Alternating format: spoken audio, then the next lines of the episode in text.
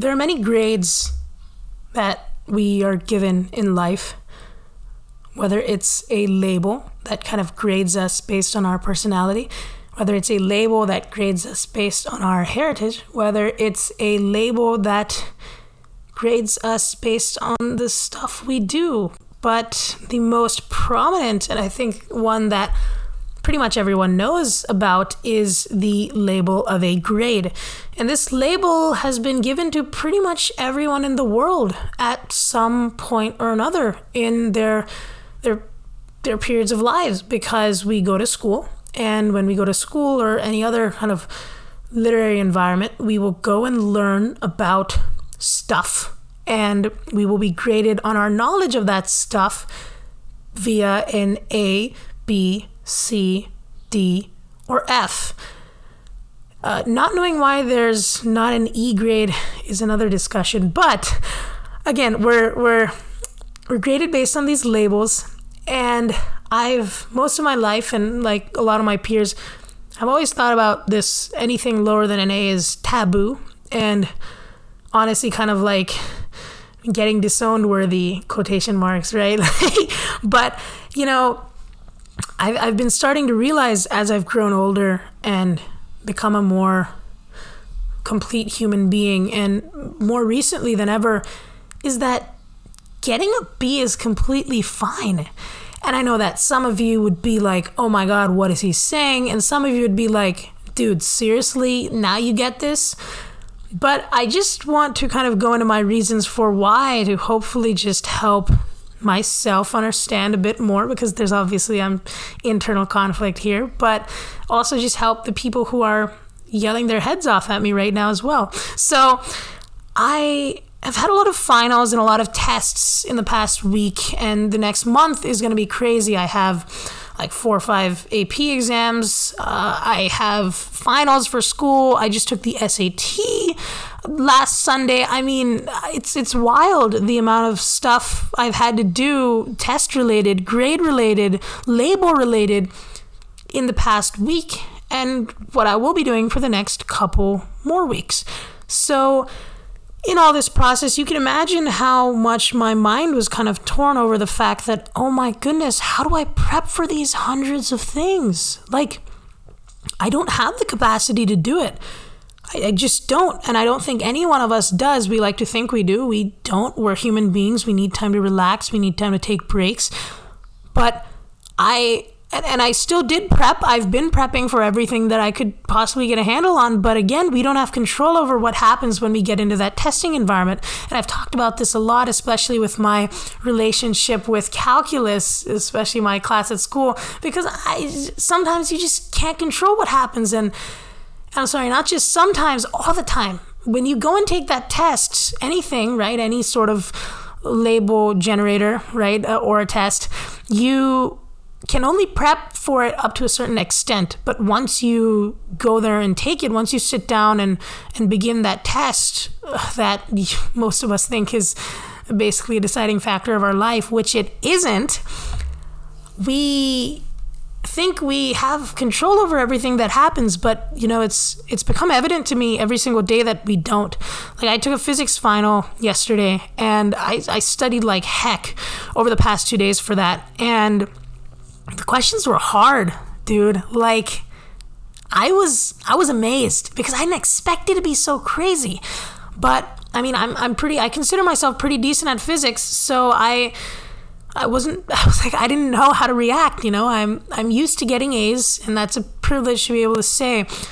But, you know, when I took this after that, yeah, I started thinking about some of the problems I did and you know, I didn't didn't feel the best. And again, same thing that happened after a lot of the tests I've taken because not everything can go perfectly, but takes a long time to realize that. So I thought about this and I realized and have been realizing over the past 24 hours that the more I think about my grade as being this deciding factor of life, the more my life will be held back and screwed over by this thought.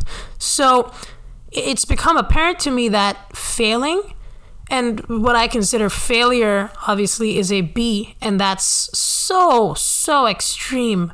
I, I know exactly that it, it is so extreme, but uh, of course, at a point, and still at this point, part of me believes that a failure is a B. And so, you know, I thought getting a B is beginning of the end. like, I can't do that. I can't do that for anything. But I've started to realize that, I mean, what's so bad about a B? I've tried my hardest to get an A the entire semester, and if some things or another just don't lead to that happening, is it up to me to cry over it mentally, physically, and just feel kind of in a depressive mood about it? Or can I actually just let it go? And letting go has become a big theme in my life lately just because of the crazy crap that's been going on in it. But being able to let go is is in all of this in itself as the the underlying theme, right? How do I accept being able to have a B? How do I accept having a label that is lower than the ones I am used to, right? How can I accept failure? Or so I've considered it, and so may a lot of people consider it. I think the easiest way to realize that is that I don't, I, I can only do so much. We can only do so much to prep ourselves for anything anything important, anything that we consider groundbreaking, right? We can only prep ourselves to an extent.